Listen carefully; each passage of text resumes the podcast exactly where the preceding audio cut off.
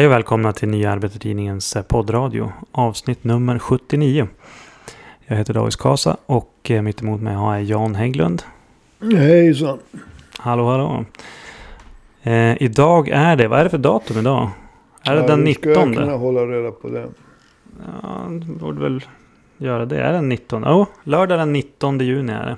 Jag är glad att jag vaknar och lever. Ja, det är bra. Med tanke på din veganglasskost.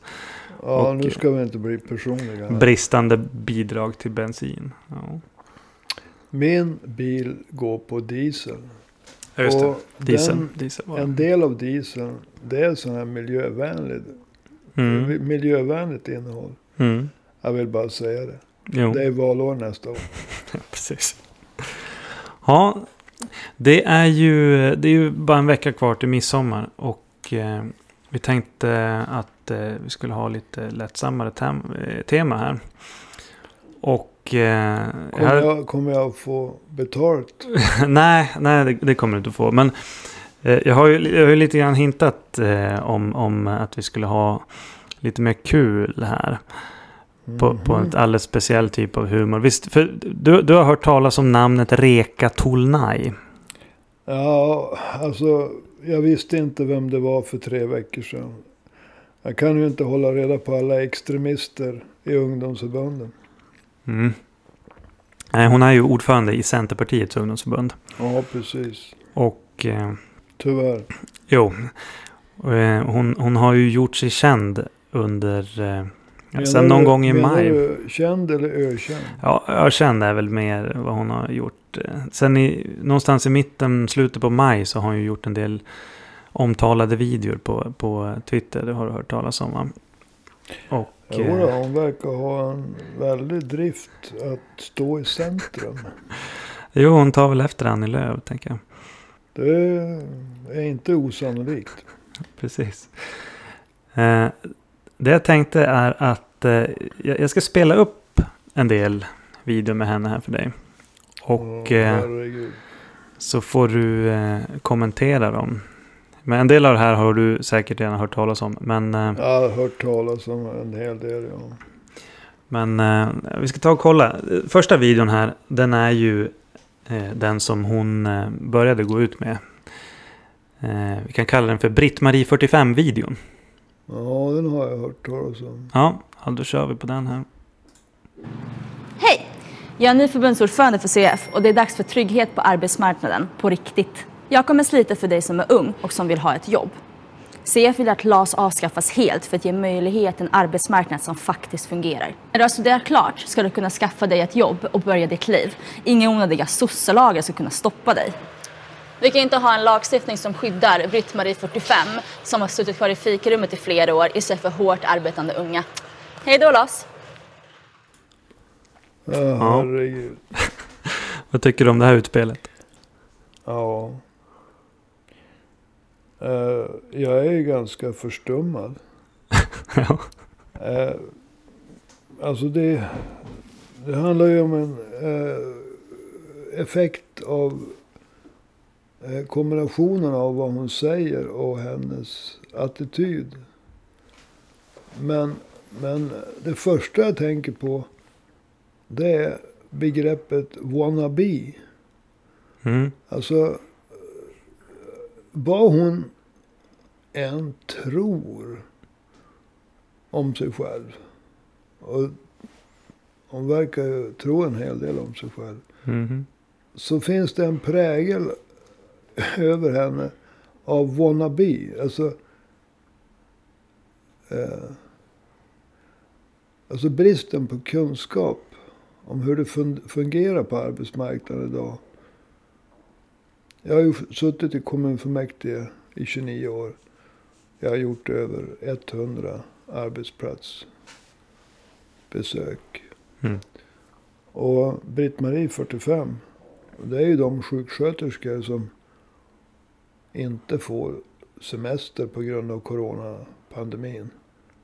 Britt-Marie 45, det är de undersköterskor som lär upp de nya på jobbet.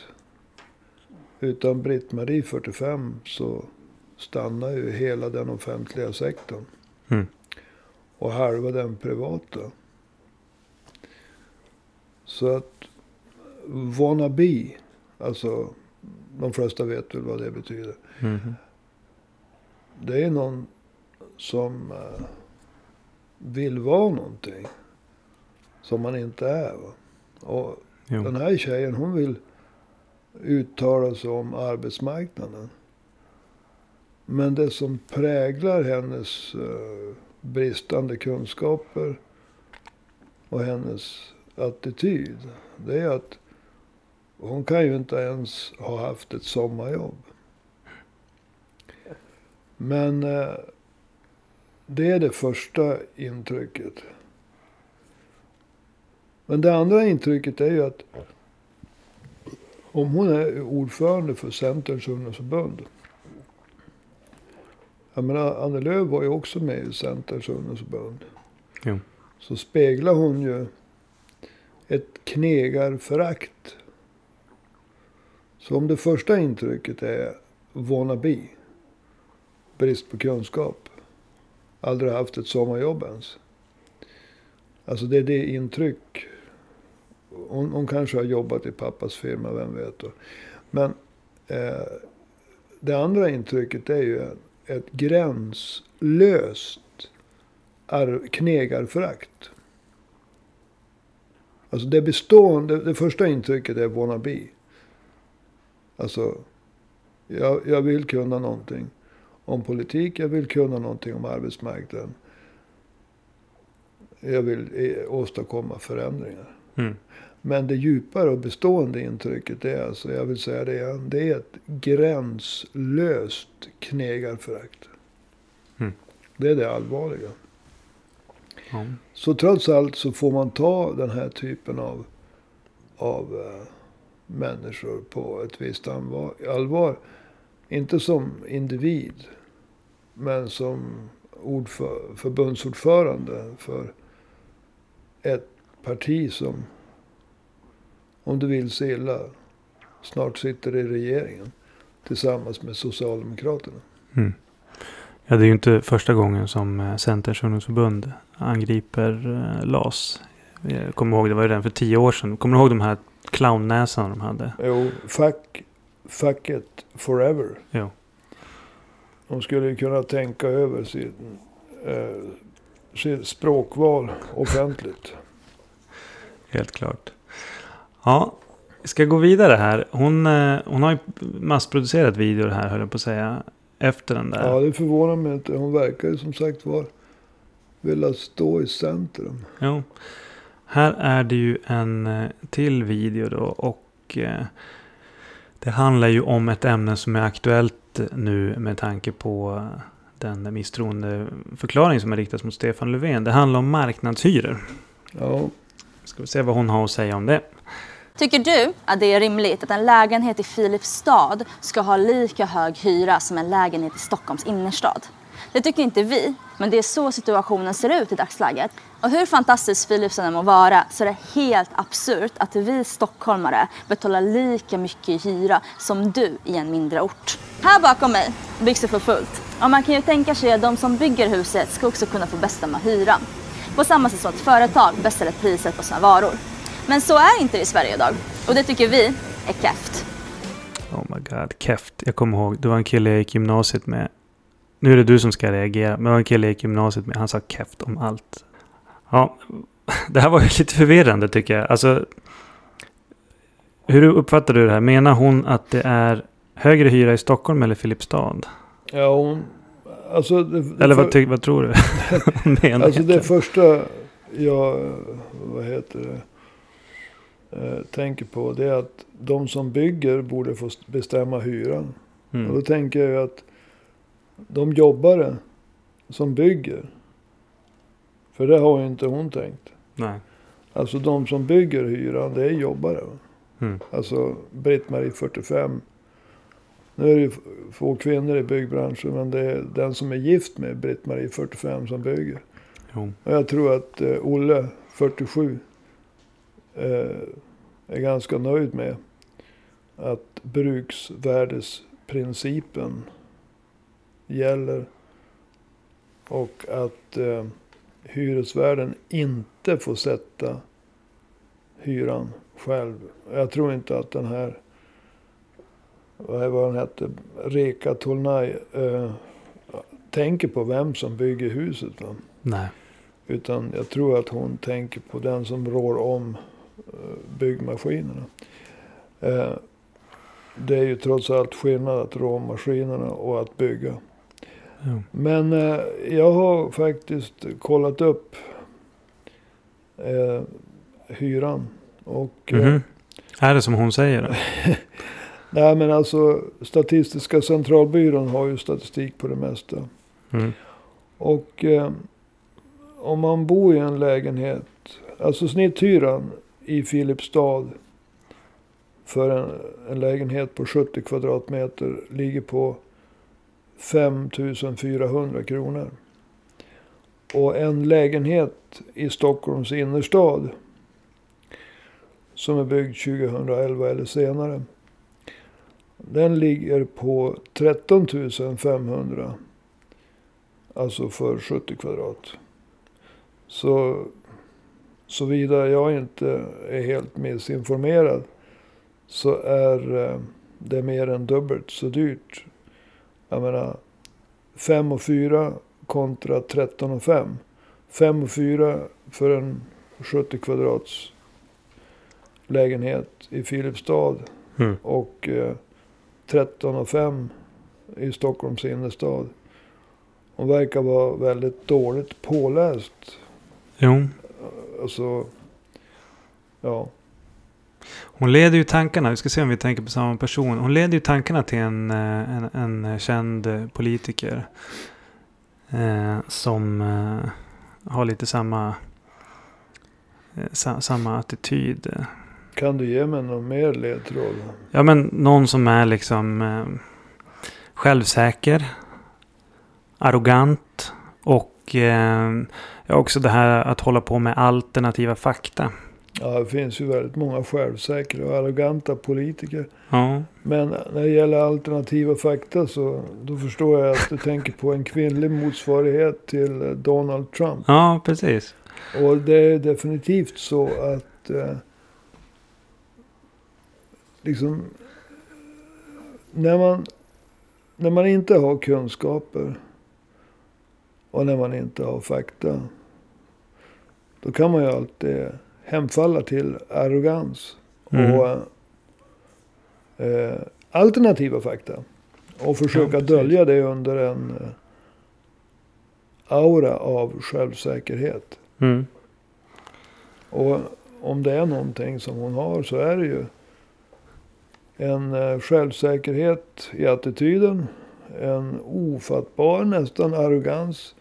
Men hon har klart brist på fakta. Så hon tar sin tillflykt till alternativa fakta. Mm. En ung kvinnlig Trump. Mm. Jag tycker att det är rätt likt. Apropå det här med... Men Trump var ju inte politiker egentligen. Nej, han var ju inte det. Det är väl skillnaden här. Det är apropå det här med ung, självsäker och inte ha fakta. Hon var ju faktiskt intervjuad av TV4, den här Réka Tolnai. Hon var det? Jag tror att det är ett ungerskt namn. Det låter lite speciellt. Jag tror att hon är från Ungern, den här Tolnai, ursprungligen. Hur som helst, hon var intervjuad i TV4. Och det var efter den här första videon. Vi ska kolla på den. Den är faktiskt ganska roligt. Titta noga på när hon får frågan i slutet om... hon får frågan om lite olika typer av lagstiftning. Mm-hmm. Det ska du titta extra efter. Frågan som många ställer sig, vad ska hända med Britt-Marie? Britt-Marie är ju en personifiering eller en synonym eller en symbol för den anställda som inte riktigt bidrar med sin kompetens trots att hon har varit på arbetsplatsen längst, utan den anställda som bara fikar, som lägger över sina arbetsuppgifter på andra av sina kollegor och inte bidrar, och också en symbol för den icke-fungerande svenska arbetsmarknaden där människor trots att de inte är mest kompetenta får sitta kvar på sina jobb medan unga som är hungriga och mer kvalificerade inte kommer in på grund av bland annat då LAS. Men Britt-Marie, om hon är så kompetent som hela Sverige har framställt henne som, kommer få sitta kvar. För vad vi vill göra är ju att människor, rätt person, ska vara på rätt plats. Det är alltså att man alltid ska behöva vara ung och hungrig i arbetslivet för att få klara sig, inte vara rädd för att bli sparkad. Nej, det är klart det inte behöver. Som sagt, erfarenhet ska ju väga tungt. Hela poängen med utspelet är ju att vi måste skapa en flexibel arbetsmarknad där arbetsgivare kan använda de anställda och anställa de anställda och behålla de anställda så de anser mest kvalificerade och bidrar mest till deras verksamhet. Men hur ska man förhindra godtycke från chefer på arbetsplatsen? Det finns redan i dagsläget väldigt mycket lagstiftning som skyddar mot godtycklig uppsägning. Men om du förtydligar, hur ska man säkerställa det? Men genom den lagstiftningen som finns idag. Det finns redan otroligt mycket lagar som skyddar människor från godtycklig uppsägning. Vilka är det? Bland annat lagen om föräldraledighet, det finns lagen om... det finns... Helt enkelt som jag helt ärligt inte har exakt namnet på huvudet idag. Men det finns också EU-direktiv för minimikrav som skyddar människor från godtycklig uppsägning. Och det är någonting som CF står helhjärtat bakom. Britt-Marie är ju som sagt en fiktiv karaktär. Det kunde lika gärna vara Lars Åke som är 38 eller Réka som är 23. Ifall jag inte är den mest kompetenta och den mest kvalificerade för mitt jobb, då ska inte jag vara kvar på mitt jobb enbart för att jag har kommit in först. Ja, vad säger du om hennes lagkunskaper här? Ja, alltså, det är ju så att ett större fiasko får man ju leta efter. Alltså, min teori om att hennes erfarenhet, ifall den finns, av att ha varit på en arbetsplats, att den i så fall är i pappas, kanske mammas företag, den stärks. Om man tror att en 45-åring är den äldsta, den som har jobbat längst på en arbetsplats idag, då kan man aldrig ha varit på en arbetsplats. Om man tittar på äldreomsorgen, om man tittar på sjukvården, så får man ju faktiskt leta efter folk som är yngre än 45. Alltså de finns ju, men en av de stora problemen på svensk arbetsmarknad, det är ju det gigantiska generationsskifte som finns på grund av att en 45-åring inom äldreomsorgen eller inom sjukvården, de tillhör ju de yngre. Och den stora delen ligger äldre. Så att när jag tänker på hennes sätt att hugga till ålder, alltså hon verkar tro att en som är 45, det ligger långt bort i tiden. Mm-hmm. Sen så, hon verkar ju inte heller förstå att det finns många arbetsplatser som har fler än 2 anställda. Så att om man ska göra sig av med den som inte är mest kompetent. Om du har 1000 anställda, och så, då finns det naturligtvis en som är minst kompetent. Men du kan ju inte göra det av med de andra 999. Alltså hon brister ju i formell logik. Det var bara en liten uppvärmning. Alltså det stora fiaskot är ju att hon letar ju efter ett ord.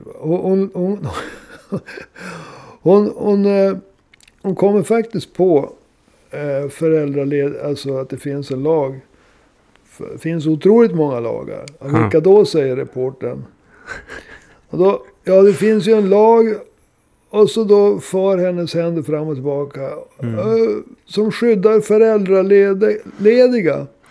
Man kan ju tänka sig att det skulle finnas någon lag om man ska få spåna som skyddar liksom anställningstrygghet. Sen så flyr hon över till EU-direktiv som de stöder. Men alltså den lag som hon som min uppfattning, hon är nästan på väg att rädda sig till att säga lagen om anställningsskydd. Det finns ju många lagar som skyddar anställda. Ja, men vad ska de heta då? Ja, lagen om anställningsskydd. Så jag menar, i sin attack på LAS så letar hon ju desperat efter en lag som ska skydda de anställda. Lagen om anställningsskydd. Nej, men alltså det är ju sällan man ser en person Alltså det här med att vara en wannabe. Jo. Det är alltså som ska uttala sig om arbetsmarknaden. Alltså bara valet av Britt-Marie 45. Det visar att hon har aldrig varit på en arbetsplats. För jag säger det igen. Den som är 45 är i väldigt många sammanhang en av de yngre. Va? Och heter ju för övrigt inte ens Britt-Marie utan typ Linda eller Maria. Eller ja, det kan jag inte uttala mig om. Va? Men alltså det är liksom en person som förhoppningsvis har minst 20 år kvar. Och hon kan inte ha gjort ett studiebesök på en arbetsplats, inte på en riktig arbetsplats. Ändå så ska hon göra ett utspel just om anställningstryggheten. Och att då inte kunna nämna några lagar. Mm. Utan säga att hon inte har dem i huvudet. Det visar ju återigen dels på brist på kunskap, men att ställa sig framför en journalist utan att ta reda på den lagstiftning som finns. Mm. Så att hon kan förklara vad Centern och deras ungdomsförbund vill ha istället för LAS. Mm. Alltså hon har ju inte koll. Hon kan ju inte tala om vad Anne Lööf och Centern vill ha. Nej. Istället för LAS. Har Anne Lööf kommenterat? Har du sett någonting om det? Ja, Anne Lööf har faktiskt kommenterat. Jag ska citera. Centerpartiet har inte den politik som SUF förespråkar. Apropå just det här inslaget. Mm. Jag skulle tro att Anne Lööf är generad över den här Réka Tolnai. Säkert. Men återigen, alltså i grunden så fuck it forever. Det var ju 2010 de uppträdde och försökte dölja det extremt fackföreningsfientliga budskapet bakom att vara clown. Jag såg faktiskt en artikel som var dedicerad till som utgick från Boris Johnson. Ja. Och det var att när inget annat duger, send in the clowns. Och då menar de att det var Boris Johnson som var en clown. Ja. Han ser ut som att han har spelat länge i ett punkband. Jag tänker på hans frisyr och glada attityd. När du ska föra fram ett riktigt reaktionärt budskap, och fuck it forever är ett sånt. Mm. Så sätt på dig en clownläsare. Det kanske blir lite förmildrande då. Men Centerpartiets politik är ju den här. Det var lite pinsamt för Anne Lööf att hon har en ordförande i ungdomsförbundet som är lite för frispråkig. Jo. Med den fackföreningsfientlighet som finns inom Centern. Alltså om man tittar på den aggressivitet som finns i förslagen och i lögnerna om Filipstad kontra Stockholm, så framstår ju faktiskt både Moderaterna och Sverigedemokraterna som fackföreningskramare i jämförelse med Centerns ungdomsförbund. Jo. Ja. Jimmy Åkesson och Ulf Kristersson, fackets bästa vänner. Måtte de försvara facket mot SUF. Ja. Ja, alltså inte för att jag tror på det, men nej, men det är ju verkligen en sån skillnad där. Men det här är en extrem högerpolitik. Mm. Du, jag har sparat det bästa till sist. Om du tycker att det här var extremt, nu ska du få någonting ännu mer. Mm-hmm. Mm. Ja, vänta, jag måste ta mig Alltså, jag vill ta med... Får vi göra reklam här? Nej, vi får ju inte betalt för att du dricker Coca-Cola. Ja, det är sockerfri Coca-Cola. Va? Ja. Nej, men alltså... Så gör hur mycket reklam du vill, men det är ju gratis reklam för Coca-Cola. Alltså, så här, vi måste väl ta emot reklam. Alltså, vi har väl ingenting emot reklampengar. Nej. Det får inte vara kvinnoförnedrande. Det får inte göra, vi får göra inte reklam för alkohol och droger. Och vapen. Mm. Nej, och spel har vi ju också inte. Alltså, man kan vara spelberoende. Ja. Spel och dobbel, precis. Spel och dobbel, ja. Ja, men alltså Coca-Cola.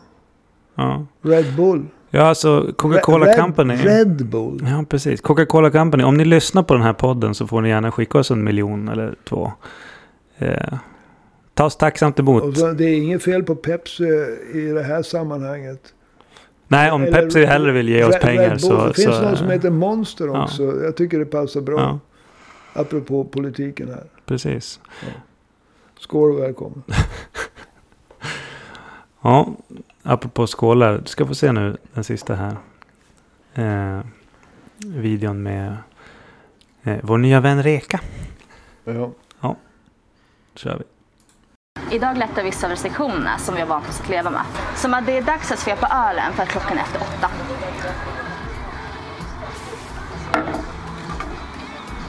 Igår var det sista gången som du behövde ställa dig upp och gå innan Paradise hotell ens har börjat. Men i Sverige är det inte bara pandemin som sätter gränser för hur kul vi ska ha det. Det har politiker gjort i decennier. Att inte kunna köpa en kallare på Ica, dansa utan tillstånd på krogen eller ens kunna ta en cigg på uteserveringen borde vara saker som tillhör det förflutna. För vet du vad? I vårt Sverige så ska du kunna röka på grillfesten. För lite kul ska vi ändå kunna få ha i det här landet. Ja, men det här förklarar ju det mesta. Du tycker det? Ja. I Sverige, eller var det SUF Sverige, ska du kunna få röka på grillfesten. Ja. För er som inte har sett det här videoklippet så sitter hon med en cigarett i handen. Men begreppet röka på brukar ju annars förknippas med cannabis, ibland uttryckt som marijuana, vilket är den svagare sorten, och hasch, vilket är den starkare sorten. När man säger röka på, då menar man att man använder sig av marijuana eller hasch. Och Centern, hon menar ju säkert röka på riktigt, eftersom ja, de står ju för det, Centern. Ja, alltså även om jag inte kände till den här Réka Tolnai, extremisten och wannabin, så känner jag ju till Centerns ungdomsförbund. Och de har ju velat legalisera marijuana och hasch och så vidare i väldigt många år. Mm. Så när hon säger röka på så menar hon ju marijuana och hasch. Det är helt säkert. Absolut. Så om nu, vilket jag ju naturligtvis för hennes egen och hennes föräldrars och så vidare skull, jag hoppas att hon inte röker på, men det är ju en möjlig förklaring till hennes brist på kunskaper å ena sidan och självsäkerhet och arrogans å andra sidan. Man har ju en tendens, om man röker på, att bli rätt obekymrad. Mm. Sen tycker jag också att den som har gjort de här videoklippen eller YouTube-klippen, vilket är rätt ord här. Jag tror att, alltså det är ju på Twitter de här videoklippen här. Så att... det är väldigt amatörmässigt. Alltså de klipper ju fel. Alltså hon har ju knappt pratat klart den ena meningen förrän den andra börjar. Jag har svårt att hänga med. Och sen så tycker jag faktiskt att hennes uttal är ibland väldigt svårt att förstå. Och nu svepte hon ju en öl. Det behöver inte alls ha någonting med det att göra. Men, det var ju inte så mycket. Det var ju som en slatt i botten. Ja, men alltså... hon pratade ovanligt tydligt efter det, det måste jag säga. Men rent allmänt sett, de här du har visat mig, så har hon, alltså den som har gjort det här, det är ju ett fuskjobb. Mm. Därför att det är ju klippt så att det ska vara pauser, inga pauser. Och hennes sätt att uttala orden är ju väldigt... Det är väldigt otydligt. Jag gillar att du har varit filmkritiker här på slutet, för att du vet, min sista fråga jag hade till dig här, det är ju, alltså, har du någon kommentar liksom, om du ska sammanfatta vad du har fått se här? Och det är roligt att du då börjar recensera regissören, för jag håller med dig, alltså de håller ju inte så hög kvalitet de här. Nej, ja, men form och innehåll ska ju stämma överens, och innehållet, det är wannabe. Och formen, det är en wannabe. Mm. Men om man så att säga ska inte göra sig lustig över det hela, så finns det ju ett, som jag sa tror jag redan i början, ett nästan gränslöst knegarförakt riktat mot Britt-Marie 45. Det finns en fullständig obryddhet när det gäller fakta. När hon pratar om vad det kostar att bo i Filipstad kontra Stockholms innerstad. Mm. Där kan hon inte skilja på 5400 för en lägenhet på 70 kvadrat och 13 500 för en lika stor lägenhet i Stockholms innerstad. Hon kan inte någonting om lagstiftningen på arbetsmarknaden. Mm. Varken den som finns eller den som Centern vill ha. Och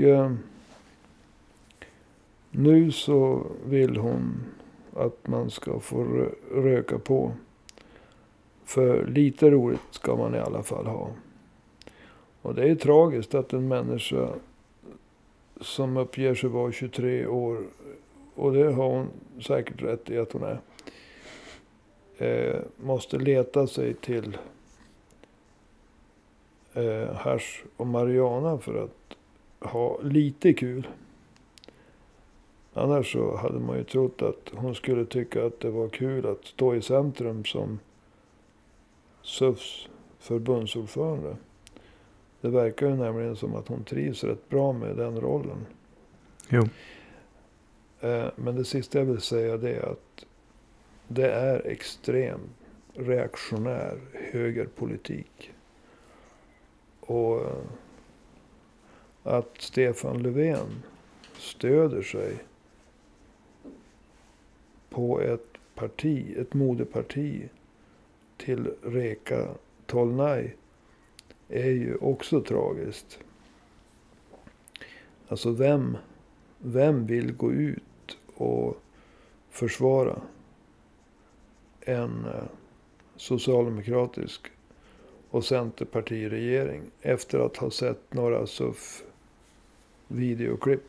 Låt oss säga att de får några pengar, SUF, så att de kan göra såna här... Alltså vissa partier, när bio kommer igång, va? Mm. På Filmstaden, du får gå på Filmstaden, ska se James Bond uppskjuten på grund av corona i 2 år. Yeah. Och folk strömmar in, och så får de se de här först. Vem kommer att rösta på Socialdemokraterna då? Ja. Nej, ingen.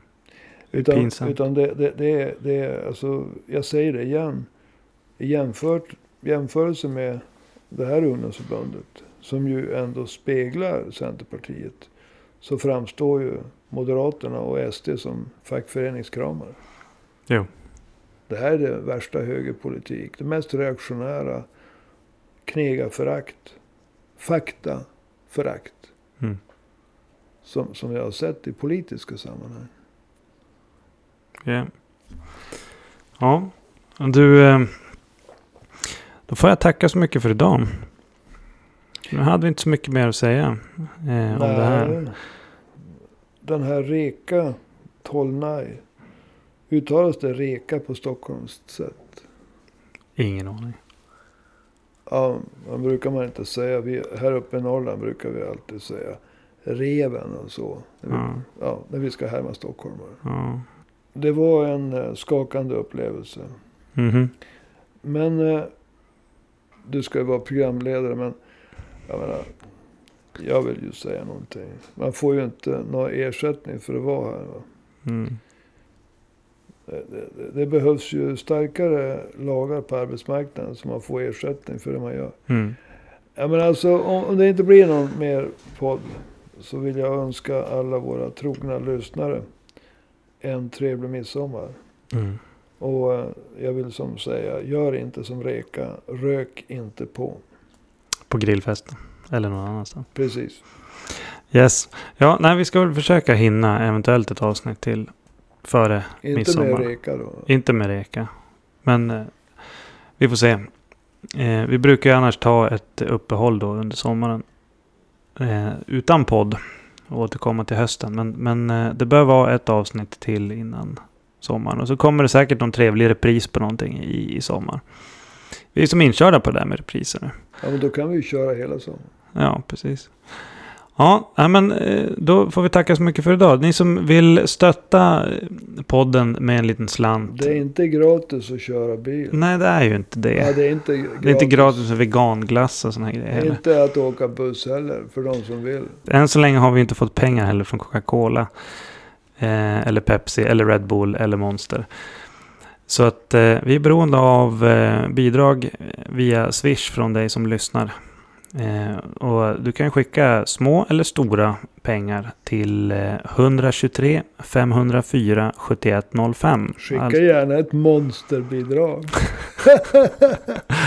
Skicka gärna ett monsterbidrag. 123 504 7105. Du skrattar, ta det en gång till. 123 504 7105. Så hörs vi igen. Förhoppningsvis före midsommar, annars efter sommaren. Hej!